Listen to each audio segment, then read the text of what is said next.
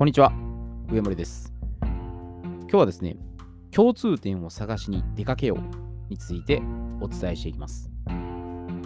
まあ、人はですね、共通点よりも、まあ、ひょっとしたらですけどね、相違点を見つける方が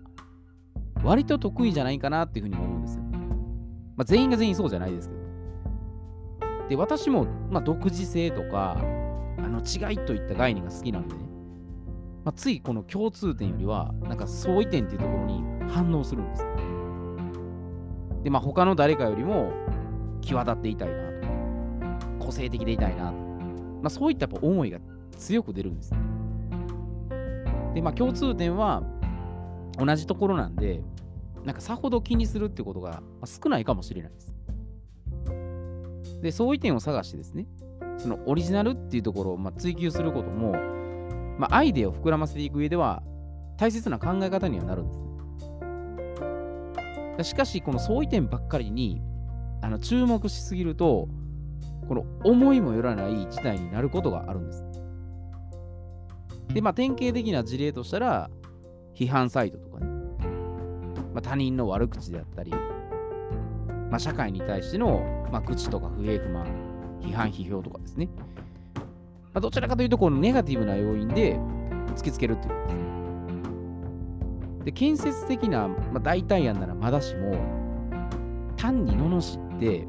嫌がらせをするっていう原稿は、もうやっぱ悪質極まりないんですよ。自分が相手よりも上に立って、横柄な態度で見下してですね、も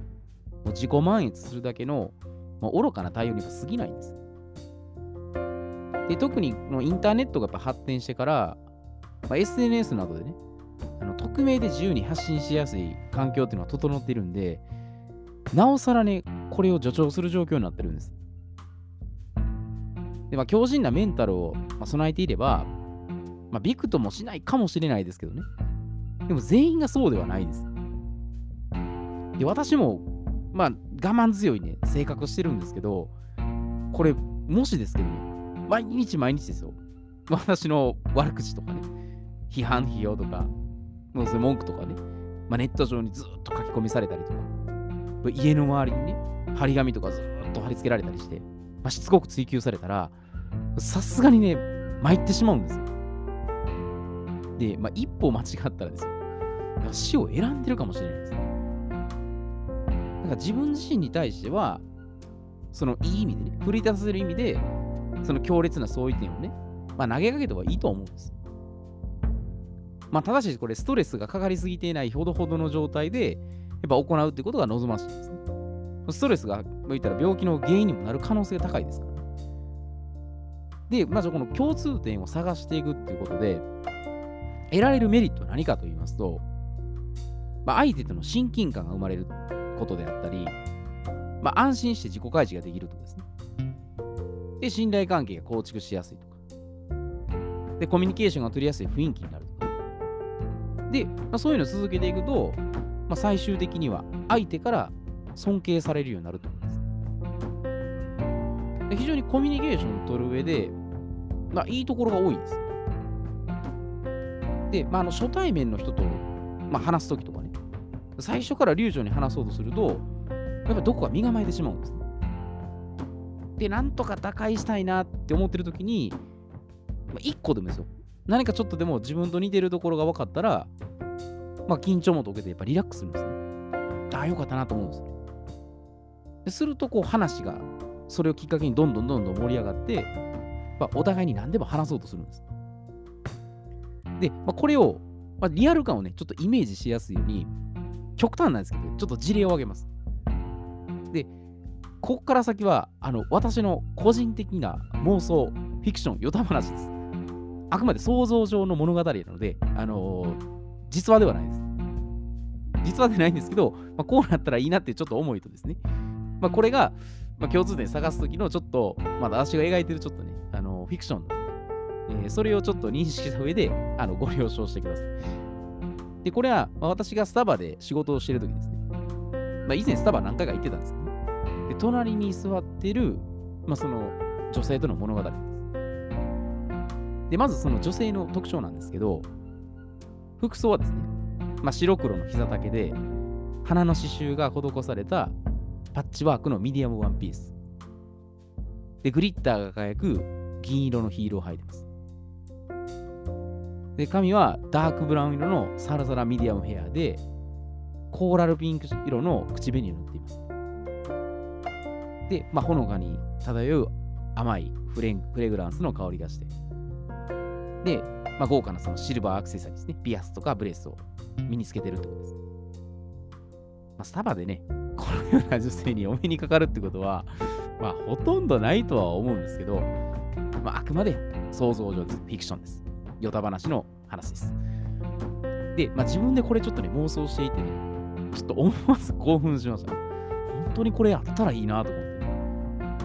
で、まあ、MacBook Pro でのね、ちょっとこう編集作業が終わって、まあ、ちょっと一息つこうとね、キャラメルフラペチーノを注文しに行こうと、こう立ち上がった瞬間ですよ。その、私の肘がですよ、その気品に見てた女性に当たってしまったんです。で、瞬時に、あすみませんっていうね、声かけて謝ったんです。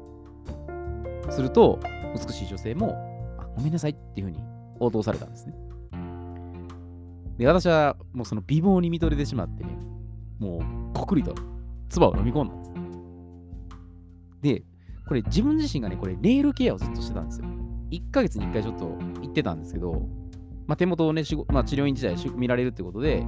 ケアをしてたんです。もう最近は行ってないんですけど。で、まあ、そこからですね。まあ、ネイルケアのその女性の思わず手元を見てですね、話しかけていったんです。で私が、手元きれいになさってますねって。あ、きめ細かくされてるのが伝わってきますよって。すると女性が、ありがとうございますと。男性の方でネイルケアされる方って珍しいですよねって。あ、そうですね。で、まあ、友人の商社マンがネイルケアをしていて、あ、これ実はです。これは本当にやってたんですけど、あの商談がうまく成功したって聞いたんで、これ、両にあやかって初めて見たんですよ。まあ、身だしなみが整うと、相手が感じ取る印象っていうのが大きく違ってきますよね。女子力高いですね。最近、私の周りの男性もネイルケアされてる方が結構増えてきてるんですよ。え、でもネイルケア以外にも何か気を使われてることってあるんですか？とか。まあ、こういった感じですね。ちょっと話がいろいろ進んでいって、まあ、この後もね、ちょっと話題が尽きず、食事とか旅行先の共通点があってですね、なんと、そのまま、おしゃれなお店で、食事して、マラマンティカの展開になりましたと。すごい妄想の話ですけどね。まあ、ちなみに、これ参考にした女性モデルなんですけど、もう私も昔からのファンでね。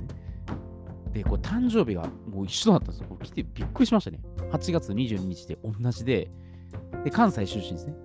私は大阪なんですけど、この方は兵庫県神戸市ということで、でまあ、共通点をね、これ超えた何かを感じたんです。で、まあ、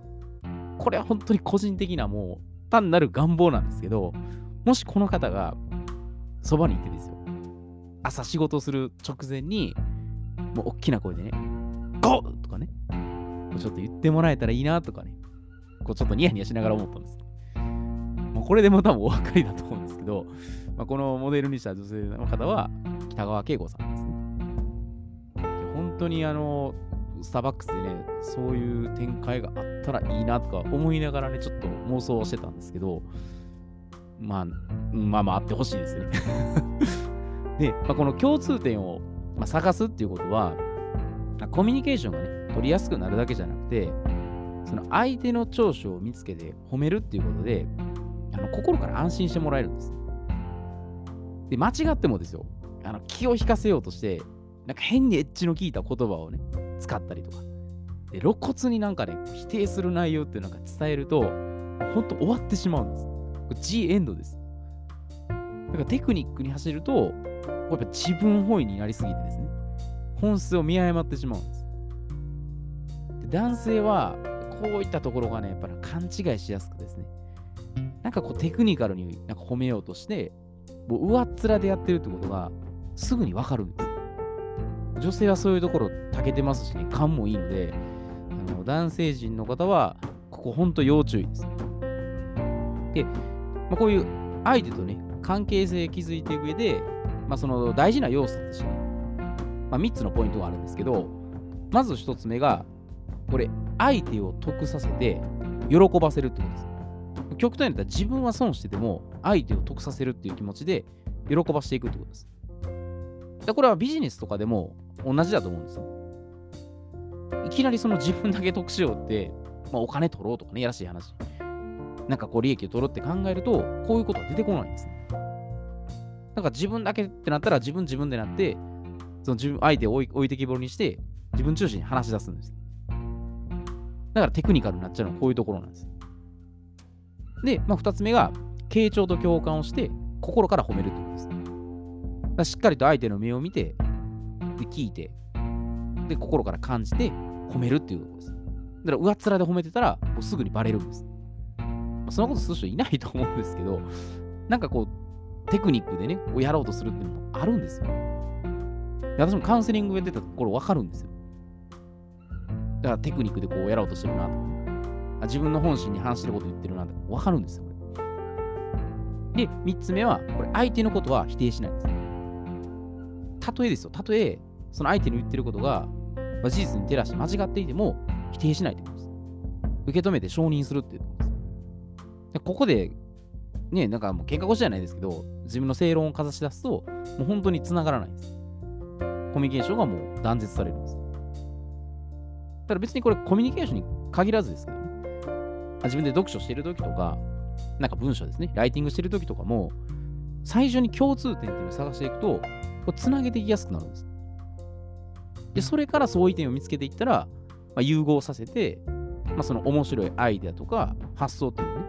まあ、練り出せる可能性っていうのが出てくるんです。でいきなり相違点からいくから、違いばっかりが見つかって、しまいにひょっとしたら打ち負かそうとするっていう、そういう横島な考えが出てくる。例えば、まあ、人とか物とかお金とか情報でね、あと5つの興味タイプとかでもいいと思うんですけど、人であったら自分と友達とか身近な人でも何でもいいんですよ。共通点は何かなと。で物だったら、まあ、いちごとりんごね。これ果物で、なんか一緒の共通点ないかなとか。お金だったら円とドルとかね。まあ、情報だったら日本とアメリカとか。何でもいいんですよ。でさらにこれ五感を使うと、より一層ね、分かりやすいと思います。あ果物だってね、味とか匂いとかそういうのも分かりやすいですね。だ想像しやすいと思うんです。で、これもゲーム感覚で取り組むと、なんかこう義務感もなく楽しいんですよね。なんか何かこう追われてやろうとすると焦って結局見えないんです。だから健康面とか人間関係面とか経済面とかも、まあ、こういうふうにカテゴリー別に分類してですね、いろいろこういうふうにやっていくと、で今まで気づかなかった、なんか新しい視点とか見えてくるんですね。だからこのスタバの、もう本当に私のね、たわいのない妄想を、完全100%同じように再現するとまでいかなくてもいいんですよ。なんかフラッと立ち寄って、何気にお茶していたら、そのバタフライ効果でね、ひょっとしたらちょっと肘が当たるとか、わからないですよ。これはわかんないですけど、まあ1%似たことは起きるかもしれないです。やってみないとわからないです。でよりだからこれを具体的に思い浮かべてですね、五感も使って、で、これを行動に移していけば、現実になっていくものなんです。だから思考は現実化するっていうのはこういうところなんですね。より具体的に思い浮かべて、で、一歩ちょっとやってみると。で、まずは相違点じゃなくて共通点ですね。で、ここからこう見つけていくんです。そうすると、こういうね、まあ美味しいって言ったらちょっとあれかもしれないですけど、展開が待ち構えてるかもしれないですね。だからこれはもう別にビジネスじゃなくてね、本当に人と人のつながりを作るときに、否定から入らずに、入らずにやっぱ肯定から入ってね、共通点見つけて、で、傾聴共感して、否定をしない。にすれば、ちゃんとしたいい関係は築けるんです。でもやっぱ人間ってどこかしら、その変な欲が出ると、ちょっと違った方向に脱線してしまうんですね。まあ、そういった意味で、まず身近な人とね、ちょっとこういうところを、一回共通点とかね、探してみて、長所をちゃんと見つけてね、褒めて、でこれ会社でも、まあ、上司と部下の関係でも使えると思うんです。もうやっていくと、まあ、よりもっとこう絆の高い、ね、関係性ができていくんじゃないかなというふうに思います。えーでは今日はこれで失礼いたします。